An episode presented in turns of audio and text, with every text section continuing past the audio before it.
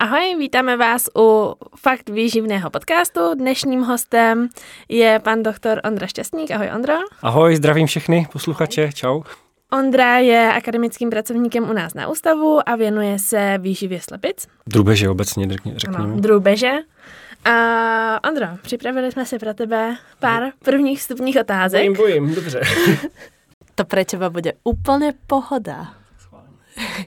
Takže prvá otázka. Vejce nebo slepice?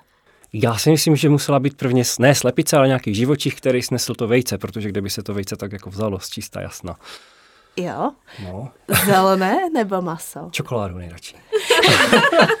to není ani jedno. ne. A chcel jsi být vždy vedcem? Hele, nechtěl. Mě ta cesta tak nějak jako vedla a vůbec bych si nepředstavil, když jsem šel jako na střední školu a pak na vysokou, říkám, tak uděláme vysokou a pak se to bude řešit a pak jako přišel ten doktorát, tak jako si mi to všechno směřovalo, takže vůbec, vůbec to nebylo mým cílem, nebo jako, že bych od malička chtěl být vědec, to vůbec. Jsi skôr teoretik alebo praktik? Uh, to je těžká otázka. Já se snažím, doufám, snažím se být jakoby od každého trošku, protože uh, zabývat se jenom teorií nebo jenom tou praxí prostě pro ty články a pro tu naši práci není úplně dobrý. Nějak, jako je lepší ten střed. Tím, že doma Mm, chováme nějaký zvířata, máme nějaký zvířata, dělám si sám krmiva, prostě řeším si tady toto doma. Není to úplně jako praxe, praxe jako úplně ve velkým, ale snažím se být od každého trošku a pochopit vždycky obě dvě ty strany a najít si nějakou tu střední cestu. Jo, jo, určitě. A čo také najkurióznejšie si zažil třeba z tvojej kariéry? Alebo máš nějaký super zážitok, prostě, který tě nějak poznamenal?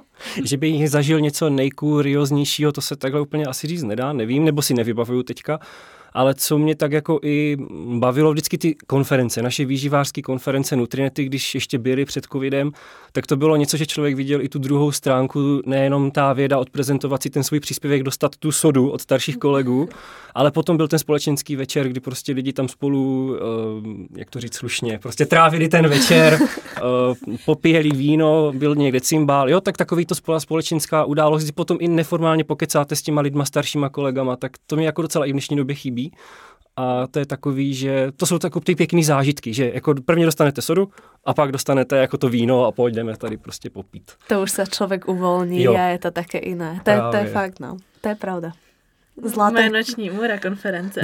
Taky, ale prostě potom to odpoledne a ten večer je úplně super a všetci si prostě dobře naladěný a tak z nich opadne ta fakt nervozita, je to také, je to jiné, no.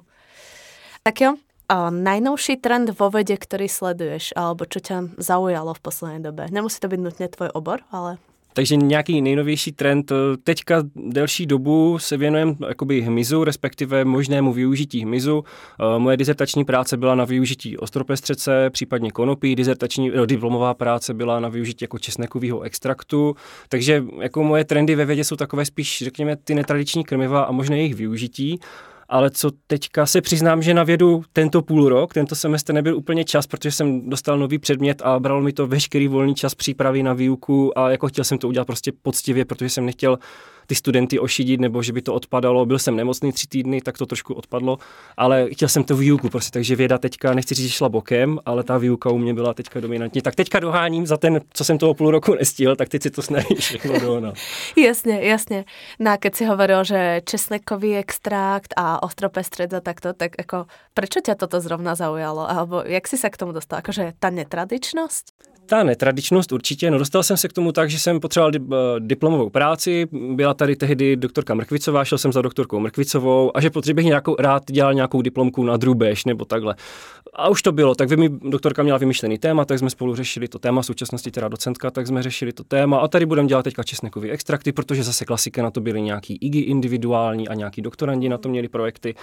No a tak to šlo potom ráz na ráz, takže dodělali jsme diplomku a pak přišel ten ostropestřed s konopím, kdy si myslím, že ten ostropestřec to byl tehdy nějak, po nějaké konzultaci nápad uh, doktorky Pluháčkové s uh, paní inženýrkou Kocourkovou tehdy.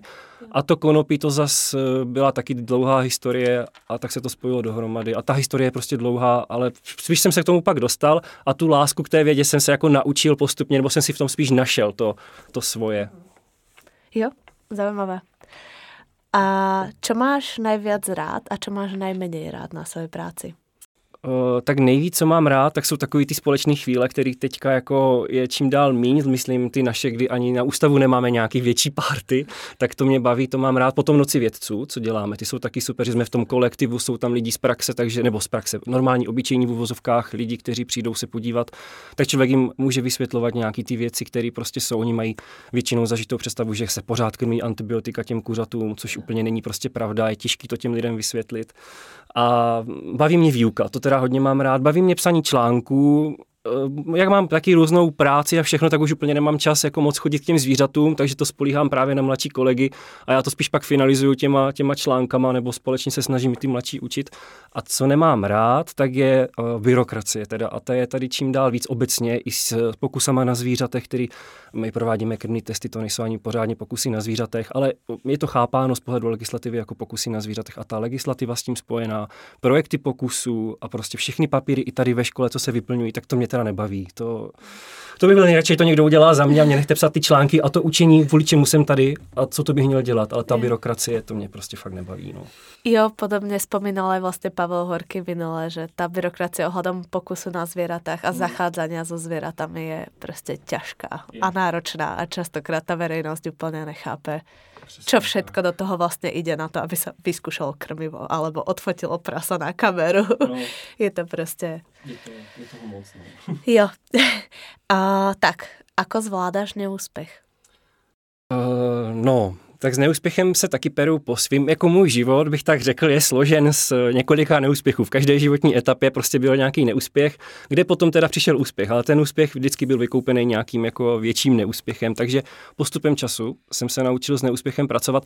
Ano, člověk to tak tři dny musí prostě rozchodit a má blbou náladu a nikdo na mě nemluvte a prostě smutný filmy a víno a já nevím co všechno. Ale, ale jako zas jsem se to naučil postupem času, protože jsem musel pracovat i sám se sebou a naučit se jako sám se sebou pracovat. Takže to beru tak, že musím udělat, nebo udělám dva kroky zpátky, ale i ten jeden krok, který udělám vpřed, což ten neúspěch mě potom jako sepne tu myšlenku, aha, tak tady jsem udělal chybu, musím to vzít trochu jinak. Uh, tak je to jako, teď nevím, co jsem tím chtěl říct. tak ten neúspěch je prostě motivace pro to udělat to příště jinak a lépe. Že kdyby nebyl ten neúspěch, tak si myslím, že by nemohl být zákonitě ani ten úspěch. Tak se s tím takhle snažím pracovat nějak. Mm-hmm. A ako se na tom s jazykmi? Uh, ještě funguje jazyk, tak je to dobrý, ale ne. Uh, angličtinu si myslím, jako píšu články v angličtině, neříkám, že gramaticky úplně správně, necháváme si dělat korektury. Um, myslím si, že mám takový ten český blok, že jako kdyby mě hodili do vody a plav, tak bych asi se jako nechtěl utopit, ale jinak tu angličtinu, na střední jsem se učil latinu, z toho mě teďka jako it, italština trošku láká, tak jako když mám čas, tak si čtu italský nějaký prosamouky, knížky a takové věci. Uh, a to je asi tak všechno. Tak italštinu jsme tady ještě neměli. ano. Ale moc toho neumím, jo. Já si pamatuju akorát E pericoloso sporgerzi, což máte napsaný ve vlaku, nenakláníte se s okem. prostě.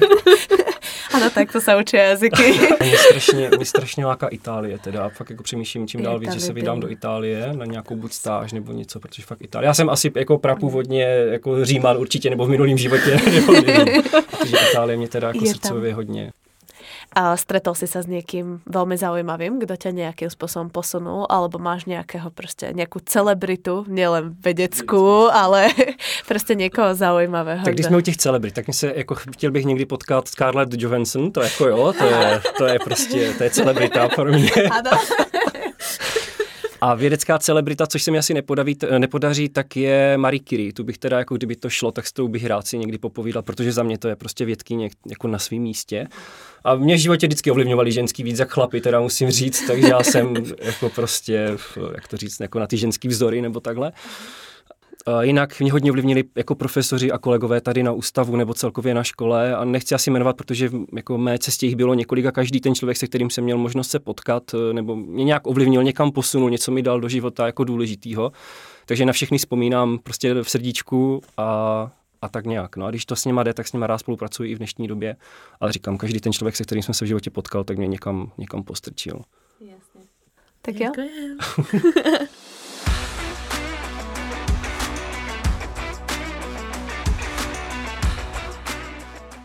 Takže prejdeme k našej dnešnej téme. A, a tí, to jsou netradiční krmiva, což, jak vzpomínal už uh, předtím, je tvé téma. Čím se zabýváš jako teďka? Teďka už se těším na dovolenou, tak Do Itálie? do té Itálie, to se mi podaří. Ale čím se zabývám tak jako dlouhodobě od toho roku 2019, kdy jsme získali grant, tak se zabývám možností využití vlastně hmyzu, hmyzu nebo hmyzí moučky ve výživě zvířat. Spolupracujeme tady s tímto tématem s kolegy z technologie, z Ústavu technologie potravin, takže se to snažíme přes to zvíře vlastně do potravin jakoby aplikovat. A to je teďka asi nejvíc, co mě jakoby zajímá, nebo čemu se nejvíc eh, věnuju, tak jakoby využití toho hmyzu, případně ty netradiční krmiva, protože, jak jsem zmiňoval, ostropestřec konopí, tak teďka řešíme i nějaký jiný netradiční krmiva, což úplně nechci teďka zmiňovat, protože budeme na to podávat projekt a nechci úplně jako prozrazovat to naše know-how, ale možná, až nám vyjde projekt a budou nějaký výsledky, tak vám tady můžu povykládat zase nějaký novinky. Určitě. a jakým způsobem vy ty červy skrmujete, nebo ten hmyz? Dáváte no. jenom červy nebo dáváte i jiný hmyz? Uh, takhle, povolených druhů hmyzu, tak je několik. Uh, teď vám jako nevyjmenuji úplně všechny druhy, ale byl tam potemník moučný, potemník stájový, cvrčci, uh, cvrčí moučka. A my jsme teda, co jsme testovali, ještě bráněnka, tuším, teďka nechci kecat, jestli je povolená nebo není povolená, každopádně my jsme ji testovali. Uh, takže abych se vrátil, tak jsme testovali ty moučné červy, nebo larvy potemníka moučného, tak správně, potom mouchu z bráněnky a testovali jsme buď v úzovkách jakoby plnotučné, to znamená, že mají uh, já nevím, kolem 30% tuku, tak to jakoby, eh, a pak ještě, to řeknu takhle, odtučněné, eh, kteří měli kolem 5-7% tuku právě a nesmí, nebo nemůžeme krmit jenom jednu komponentu, musíme vždy namíchat celou tu krmnou směs a jako nejpoužívanější bílkoviná komponenta, tak se používá sojový extrahovaný šrot, nebo i my používáme sojový extrahovaný šrot a snažili jsme se jakoby ten hmyz nahradit, nebo sojový extrahovaný šrot nahradit tím hmyzem. Takže tak jsme jako sestovali ty krmné směsi a zkoušeli jsme 2%, 5%, 20% podíl. Pak jsme zkoušeli, že jsme dávali kuřatům v prvních deseti dnech výkrmu, který je takový nejnáročnější na ten metabolismus toho nebo život toho kuřete, tak jsme dávali kolem 13% hmyzí moučky a potom desátém dnu už jsme spadli třeba na těch 5%, aby jsme právě viděli nějaké ty křivky růstové, eh, co to udělá ve srovnání s tou kontrolní skupinou a takhle. Takže preto vlastně jste zvolili tě, ten hmyz, abyste nějakým způsobem nahradili ten tuk, který by dostali z té soje a no, tam je to právě trošku složitější s tím tukem, protože z krmivářského hlediska pro nás je jako lepší práce, když máme moučku nebo nějaký, nějakou komponentu, která má co nejméně tuku a ten tuk, ten olej tam přidáme externě. Když srovnám za sebe, když jsme pracovali s tou v úvozovkách plnotučnou moučkou, tak už tam z hlediska energie a z hlediska tuku s tou směsí se pracuje trošku hůře, protože já do té směsi musím přidat nějaký tuk, ještě externě, třeba přidáváme řepkový olej nebo sojový olej se může přidávat.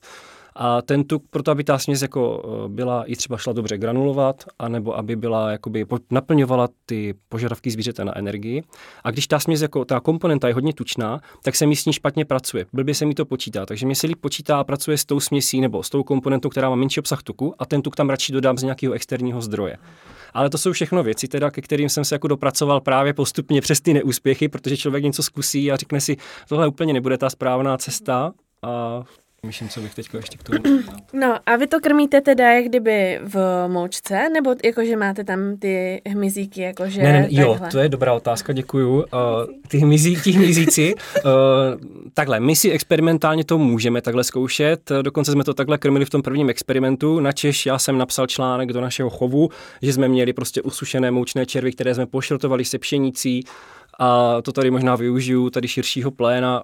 E, není to takhle úplně správně, protože pak mi napsal pan inženýr z, doufám, že inženýr teda, z veterinární zprávy, že takhle to jako úplně nemůže experimentálně jako v pořádku, ale kdyby se toho chytl někdo v praxi, tak to takhle nemůže být, protože ten hmyz se musí používat pouze jako uh, upravená hmyz, jakoby živočišná moučka. Takže ten hmyz musí ve schváleném provo, ve schválené provozovně, která je schválená tedy státní veterinární zprávou, tak musí být jakoby humánně usmrcen a musí být jakoby rozemlet a zpracován na tu živočišnou moučku a teprve tu živočišnou moučku my jako krmiváři můžeme zařazovat do těch krmných směsí. Takže používá se ta hmyzí, musí se používat ta hmyzí moučka. Do... A víš, približně jako kvůli čemu to tak je, jako zdravotná bezpečnost? Ano, alebo... křížová kontaminace, zdravotní bezpečnost a úřady potřebují mít trošku přehled, protože co si budeme vykládat, je to poměrně nová záležitost, ještě pořád i ekonomicky to není úplně jako efektivní v dnešní době a je tady převažují, jak známe Evropskou unii, když převažuje více ten strach nebo obavy nad tím, co by mohlo být, tak se drží, prostě prevence je důležitější než léčba, tak toho se tak podle mě drží i ta veterinární zpráva a úřady. A hledí se i na nějaký welfare, co se týče toho hmyzu? Hmyzu a toho usmrcování a tady tohle. Hmyz je považován za, podle legislativy, za hospodářské zvíře a musí se s ním takhle za, jako naklad, musí takhle být krmen a musí i to welfare. A zase nechci úplně kecat, protože v tomhle nejsem úplně zběhlý, to by ostatní kolegové možná uh, řekli lépe. Nevím, jestli ten welfare, ale usmrcování humánně to musí být. Nejhumánnější usmrcování pro ten hmyz obecně, tak je buď, že se pomele zaživa na tom masomlínku, což já teda nechápu, co je na tom humánní, ale tam to vysvětlují, že hmyz nemá uh, takové nervové zakončení jako obratlovci a podobně. Chápám, že není z toho v strese v jo, principe do vtedy, kým ne. a nebo hořit do vařící vody, aby se jako usmrtil ještě. Wow. Takže hmyz je trošku Ani jedno než... mi teda nepřijde humání. je to. Ale nesmíte to zase brát jako z toho lidského pohledu obratlovce, tak to nesmíte brát prostě asi. Dobré, chudáci cvrci. Ale já teda podotknu, že by, jako, taky bych asi neměl odvahu úplně tady s živým materiálem, takže já jsem říkal, dodejte mi jakoby usmrcený, nebo prostě ten materiál, tu živočišnou moučku a já vám s tím se pokusím udělat jako kouzla nebo vědu, nebo jak to nazveme. Ale živý, živý hmyz to úplně ne prostě. No. Jasně. Nutně krmení hmyzu drůbeže, eh, drůbeži není zase až tak jako nový koncept, není. jako v rámci prostě nějakého přirozeného, když to, to máte na zahradke. Tak no jako... právě, to mě, a to taky, když se psal ten článek, který proběhlo mediální kampaň, kde byly různý komentáře na internetu, věci z Brna se vymysleli, že se však slepice se krmí hmyzem už jakou dobu, nebo sami. Ano, ale vždy ten ta drubež to měla jako nějaký doplněk. Jako prostě, že šla, našla žížalu někde na dvoře, tak si ji zobla. Ale vemte si, že my, když to přidáváme těm kuřatům nebo i nosnicím, uh, tak dáváte celý jejich život jako určitý podíl té živočišné moučky. My jsme prováděli ještě jeden experiment, na který jsem zapomněl, na nosnicích, který trval půl roku a tím jsme dávali do směsi taky 2 a 5% toho moučky z potemníka, mouč, nebo z potemníka moučného a sledovali jsme vlastně ten dlouhodobý efekt, jestli za toho půl roku, a ještě tam byl ten vrchol snášky, my jsme začali v 17. týdnu a do nějakého, teď nechci kecat, 30. 40. týden možná, nevím úplně, jsme testovali tady to krmivo a nic se neprojevilo. Žádný, jako sledovali jsme zdraví těch zvířat, krevní parametry, biochemické parametry a tady ty věci. A neprojevilo se to ani na kvalitě vajec? To jste taky zkoušeli? Uh, ano, zkoumali jsme i kvalitu, i senzorickou kvalitu těch vajec, tam se nic neprojevilo v té senzorice a v kvalitě vajec přiznám se, že ty výsledky úplně nemám jakoby v hlavě teďka, ale obecně, co tak jako si pamatuju, tak nám vyšlo, že do těch 5% ta hmyzí moučka v těch zvířat může, může jakoby být zařazena úplně v pořádku. Ale tady bych si dotknu, do, do, dovolil podotknout jedno, ale jako u každého krmiva, a to holky znáte, že jo, kvalita píce a já nevím co všechno, tak záleží na kvalitě. A tak záleží na kvalitě i toho hmyzu ten hmyz obecně má velkou jakoby afinitu, že dokáže ty těžké kovy mykotoxin do sebe vtáhnout. A to je právě i ten důvod, proč se toho jako bojí Evropská unie, že ještě pořádně nevíme všechno o, o krmení nebo o možnostech těch hmyzu, toho hmyzu.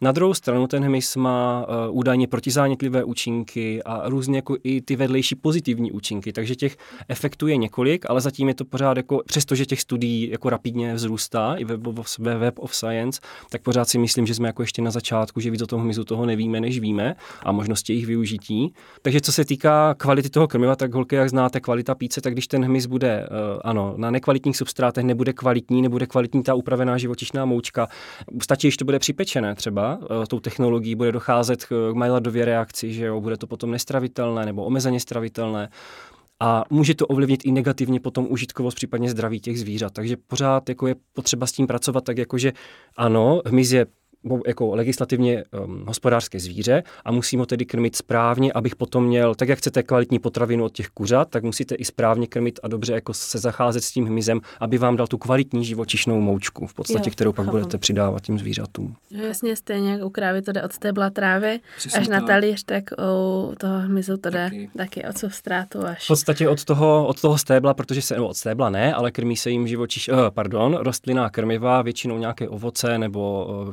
otruby.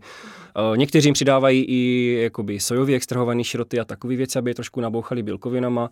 Eh, I to, ta výživa toho hmyzu tak je předmětem různých výzkumů. Dokonce se hmyz i šlechtí, co jsem jakoby vy, vy, jako vyslechl a slyšel a viděl. Tak že hmyz se šlechtí právě, vybírají se ti jedinci, kteří mají lepší jakoby konverzi, rychleji vyrostou, takže probíhá i šlechtění hmyzu v dnešní době a jako rozvíjí se tady ten, nechci říct úplně hmyzí průmysl, ale tady ta věc s tím hmyzem, když to tak nazvu, tak je to čím dál čím dál jakoby více na roz, rozvoj. To je hustý, to je hodně hustý. Wow. Je to, to jsme viděli teďka na gastrofestivalu. No, je to hodně, že... je to hodně. Ona se tady tomuto v těch potravinách věnuje jako docentka Nedomová, ale i co třeba Petr Kouřil, tady z eh, Ústavu eh, mikrobiologie, ale jako ten dokonce, když si smažil fakt jako velkýho toho močního červa, dáš si říkám, ne, děkuji, jako mě fakt nevadí to krmit zvířatům a rád jako s tím budu pracovat, ale jako nevím, jestli to je můj jako středoevropský blok, ale my si nechte a mě dejte třeba, když to bude zpracovaný v pečivu nebo v chlebu, tak mi to až tak nevadí. Ale to jako, nevidíš. Asi, asi to tam tak funguje. My mě, jsme no. byli na tom gastrofestivalu teďka, tak uh, oni je tam měli sušený, ale fakt jako malinký a to. Uh, já jsem stejný vlog jak ty, chutná tak bramburky. Jo, já jsem taky Je to koštoval, jako- ale jako to nevím, je to špatný, hrozný. ale pořád převládá mě taková ta myšlenka, tak zatím tady mám na výběr tu čokoládu, tak si dám tu čokoládu. I když jsou i čokolády s mizem. S mizem. Jo, ja som zrovna som ochutnala takto, jediný jedenkrát v živote a akože bolo to strašne divné. Ale myslím si, že je to trošku prostě naša kultúra, Je, prostě zvyšok sveta s tým až taký problém nemá. Je to Přesně úplne tak. bežný doplnok v stravy, alebo tak by som to povedala. No a já se zeptám, jaký ten hmyz má vliv na to maso, že potom my jako konzumenti jíme maso, že, kuřecí, takže poznáme tam tu chuť taky, nebo má to jiný výsledky, když děláte senzorické analýzy tady, takže jaký to má vliv, nemá vliv. My jsme zatím, co jsme testovali senzoricky um, drubeží vejce nebo slepičí vejce a testovali jsme ještě um, prsní stehenní svalovinu od vykrmovaných kuřat a hodnotitele, kterých tam bylo 10, tak nezjistili potom, když jsem to stati- statisticky vypočítal, tak nezjistili žádný rozdíly mezi tím jako kontrolní skupinou, která byla krmena tedy um, bez přídavku toho hmyzu a pak eh, ty různý podíly, takže nebyl tam senzoricky žádný vliv. Ono eh, tam už by většinou muselo být něco hodně špatně, aby se nám to projevilo v tom masu. Takže my, i když děláme senzorickou analýzu, a teď jako fušuju technologům do práce, ale já jsem se k tomu přifařil prostě k těm senzorickým analýzám trošku bokem, ale i když neprokážeme žádný vliv, tak jsme vlastně prokázali, že tam nebyl ten negativní efekt, což je vlastně dobře, protože my nechceme, když něco krmíme, aby to mělo jakoby nějaký negativní vliv potom na tu potravinu. Takže vlastně to, že nic nezjistíme, respektive zjistíme, že to nemá ten negativní vliv, tak jsme vlastně vyhráli v uvozovkách, jo? protože eh, potravina bude v pohodě, bude v cajku. A ještě si můžu doplnit, eh, já si se i vyptala na to, že není úplně běžný, nebo úplně nový, takhle krmit eh, ten hmyz eh, slepicím. Tím jsem, já jsem to pak zakecal, chtěl jsem ještě říct to, že přirozeně eh, hmyz má chytin, jako je to složka v podstatě tváří se jako vláknina chemicky a lidi na to mají většinou alergie, nebo někteří lidi na to mají alergie a je k tomu potřeba enzym, který rozloží ten složitý polysacharid, chytinázu.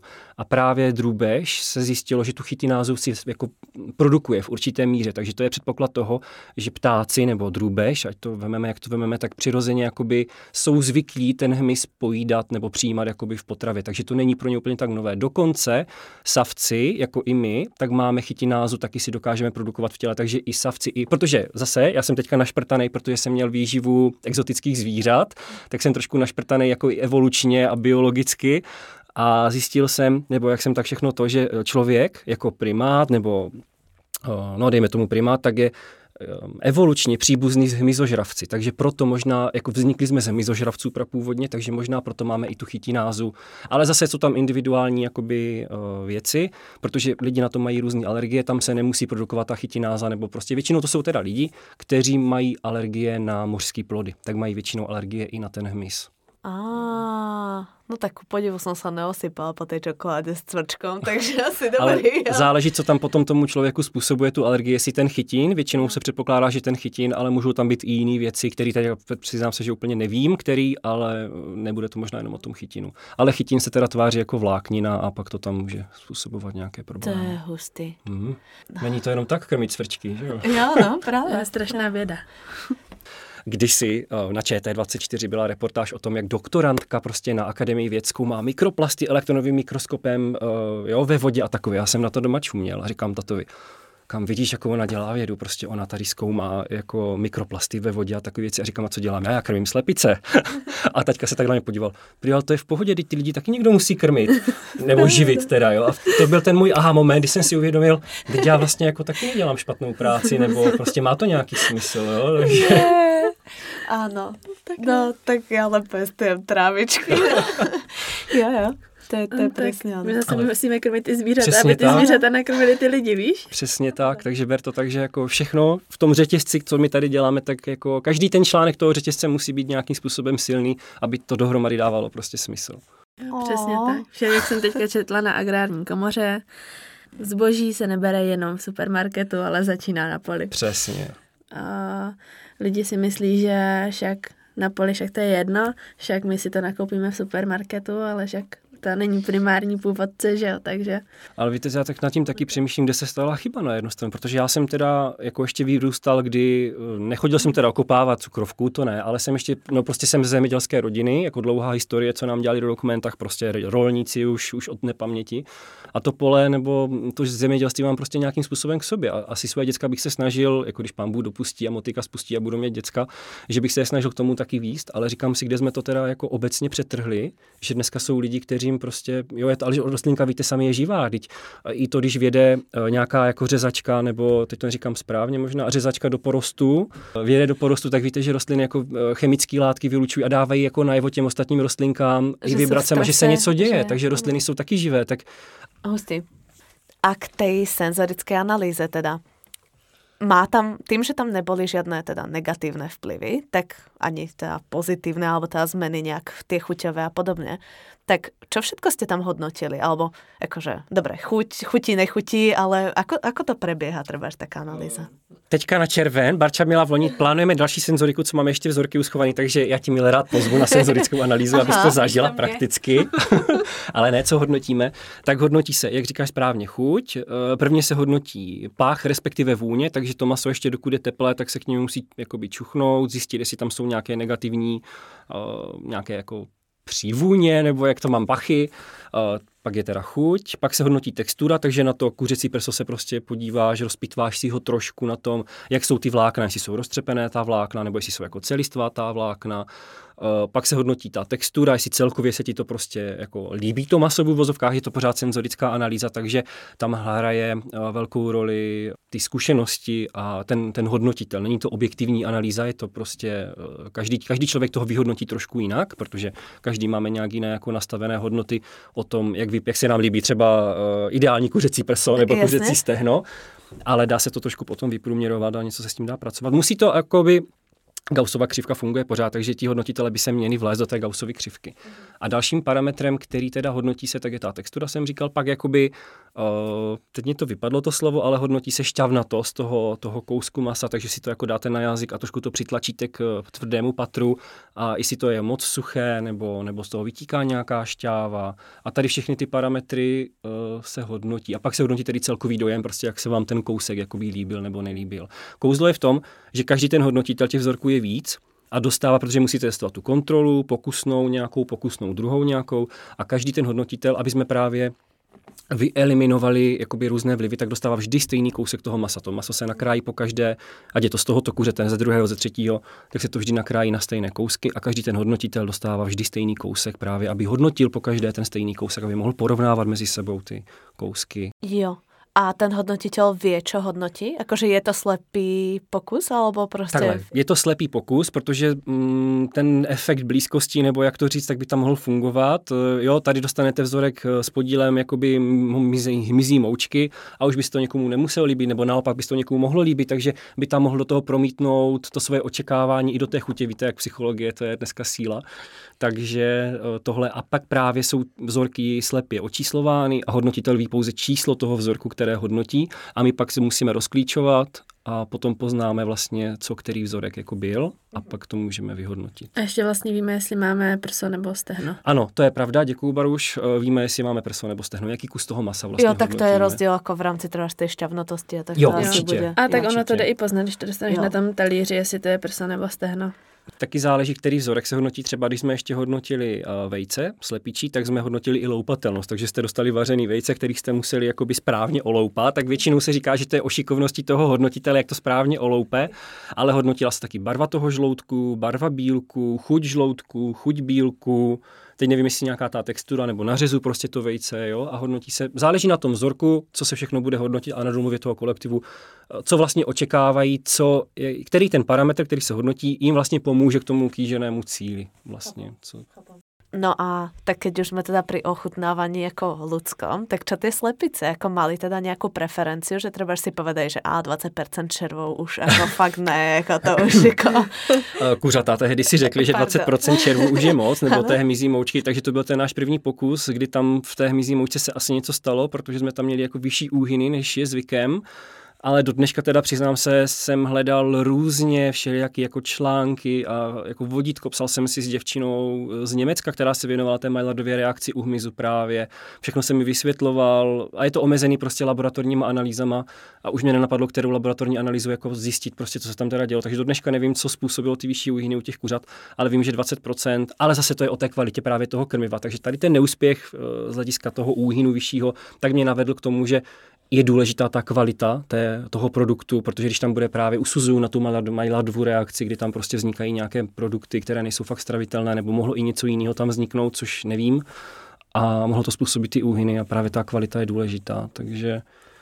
Ale jinak nemali teda nějakou preferenci, alebo tak prostě k nějaké tej Myslím si, že to vycházelo v podstatě srovnatelně s kontrolníma skupinama, že tam žádný jakoby velice větší, nebo že tam žádný rozdíly prostě nebyly, v, co se týká příjmu nebo spotřeby krmiva. Tak to je to vlastně dobrý jo, výsledek, je to, je to dobře, takže... dá se nahradit ta soja ano. něčím jiným, něčím možno trošku méně zaťažujícím životné prostředí, respektive něčím, co třeba netreba dovážet takom velkom. Přesně tak, dá se soja nebo sojový šrot nahradit jiným zdrojem bílkovinných krmiv. Prostě, no. A finančně to vychází dráž? Ano, finančně teďka soja taky zažívá prudký, jako všechno ostatní na burze, prostě výkyvy ale hmyz, ten se tak nějak drží. Tady je u nás problém v republice, že u nás, eh, do nedávna jsem si myslel, že není zpracovatelský průmysl. Kolega mě říkal, že už tady je nějaký zpracovatelský průmysl, nějaký je, nějaká možná jedna firma, nevím, tak to nechci úplně takhle to, ale prostě bylo do nedávna, že tady není zpracovatelský průmysl, přestože tady je spousta těch chovatelů hmyzu, kteří vyprodukují ten hmyz, ale právě chybí ten prostřední řetězec nebo článek, který by to zpracoval do živočišné moučky, která by se mohla um, zařazovat do těch krmných směsí, ale právě s tím souvisí ta cena, protože je tam vysoký podíl pořád ruční práce, ale ten hmyz má potenciál na robotizaci, automatizaci, takže tam potom by byly vertikální vysoké farmy, kde by ten hmyz se prostě choval na těch uh, vysokých prostě etážích, uh, byla by tam automatizace, roboti a nějak by to jako asi šlo samo. Já se teda přiznám, nemusím to představit, protože já si dělám všechno, jako, co se týká výživy, jako sám a všechno si mícháme tady sami, tak vždycky, když někdo přijde k nám do míchárny, a vy to děláte všechno ručně. jo, ale my to děláme všechno ručně, takže ten jako podíl vysoké lidské práce tam je. A s tím souvisí teda ta cena, abych se k tomu vrátil, protože se to většinou dovází, dováží k nám z Asie a cena té lodní dopravy tak taky teďka momentálně stoupla po covidu, takže, takže ten hmyz eh, v roce 2020 na podzim to bylo 300 za kilogram toho suši, těch sušených moučných červů a to není ta zpracovaná moučka, jo.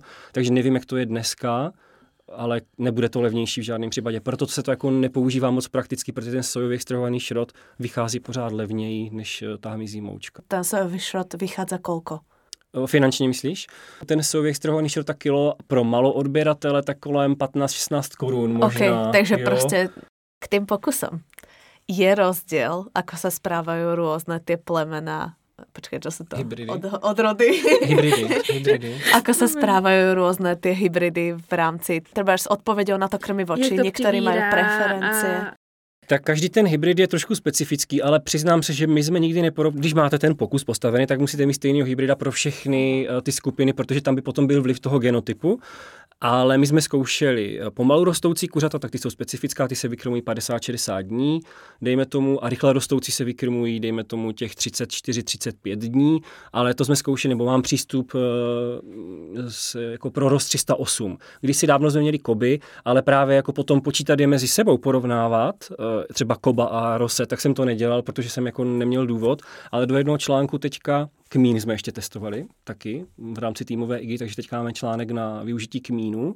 A právě tak tam se porovnávali ty pomalu rostoucí a rychle rostoucí kuřata a tam ten jako rozdíl v růstu je patrný, ale tam to člověk očekává, protože právě je to ten pomalu rostoucí a rychle rostoucí. Jo? Ale aby jsme porovnávali fakt jako ty rychle rostoucí koba třeba a rose mezi sebou, tak ne, ale určitě by tam byla jako nějaká niance v tom růstu, i když si myslím, že možná ani by nebyla jako statisticky významná, že by to prostě jenom dorovnali nějak. Jo? A teda používáte vlastně vždy to jedno, jo, toho jedného hybrida prostě, kterého, který je dostupný, alebo tak nejdete jakože chceme tohto. Preto, to jsme takhle šli, ano, to, co je dostupné. Když jsme jako líheň Chropině, já bydlím v Kojetíně, takže Chropině mám kousek, mám tam eh, kolegu, který dělal doktorádu docentky, profesorky, teda Lichovníkové, mm. tak vždycky kuřata domluvíme s ním, jedeme si pro kuřata, dovezeme kuřata, tak to je jeden zástav toho rose.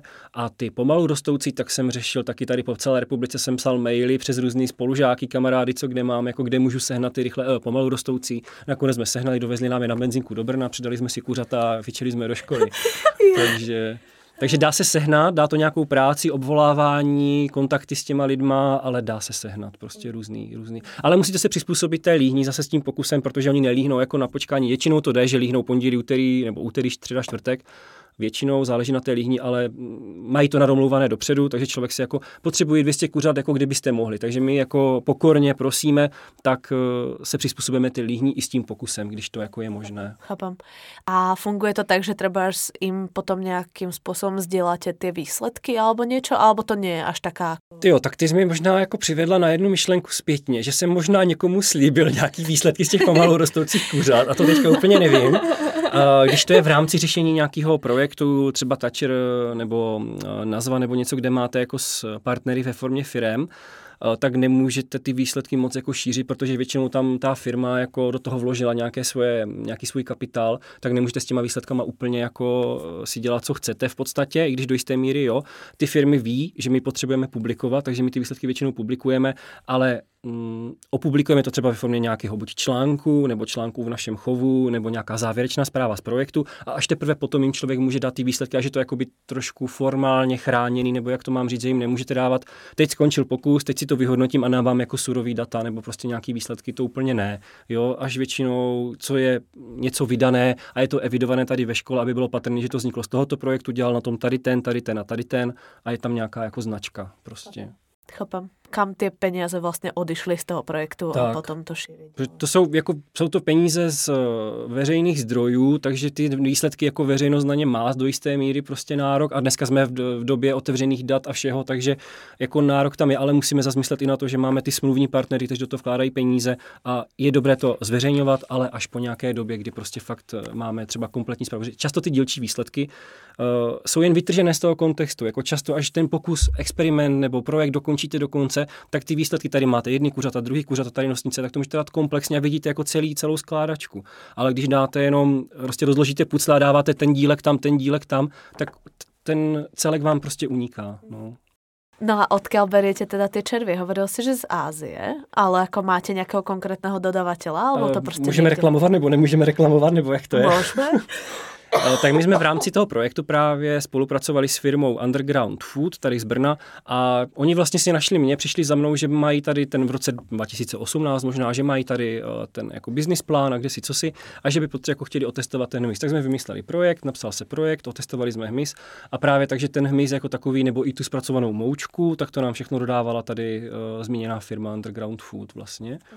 A a těch firm je v dnešní době tehdy těch moc nebylo, byli jedni z prvních tady tihle, ale dneska je těch firm jako víc a furt někdo něco jedná, furt někdo něco chce řešit s tím hmyzem, ale prostě tam chybí ten, ta koncovka. Říkám, to je sice hezky, že vy produkujete ty mouční červy jako takový, říkám, ale já potřebuju tu zpracovanou moučku a jako dávám ruku za to, že i technologie potravin potřebují nějakým způsobem tu chráněnou.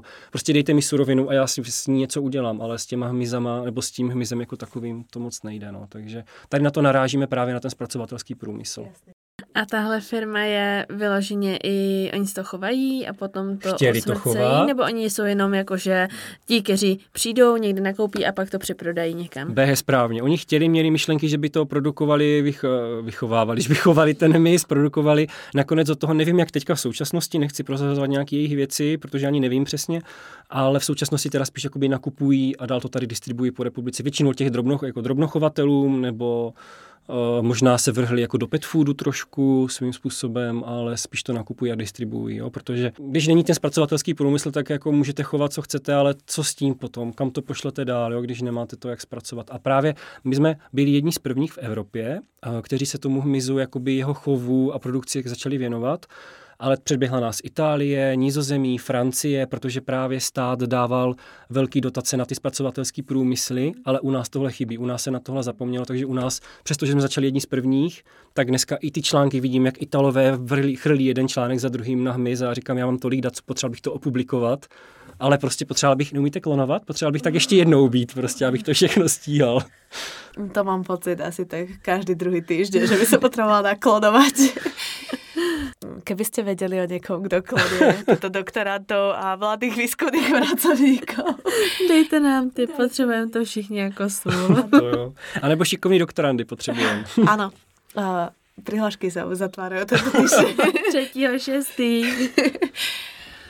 Ano, děkujeme, že jsi k nám přišel. Všechny zaj, uh, jsou strašně zajímavé informace, úplně mi širotá hlava, pořád přemýšlím, ale...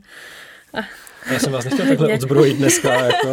Ne, to je právě super. A my dostáváme věci, na kterými můžeme zase rozmýšlet trošku jinak, protože toto jo. prostě není naša odbornost, hej, nevíme o tom nic, takže prostě... Já pořád čekám, že někdo takhle odzbrojí s těma pícnínama, abych tomu konečně porozuměl, tak doufám, že za chvíli se něco taky dozvím. Na budouce si to vymeníme.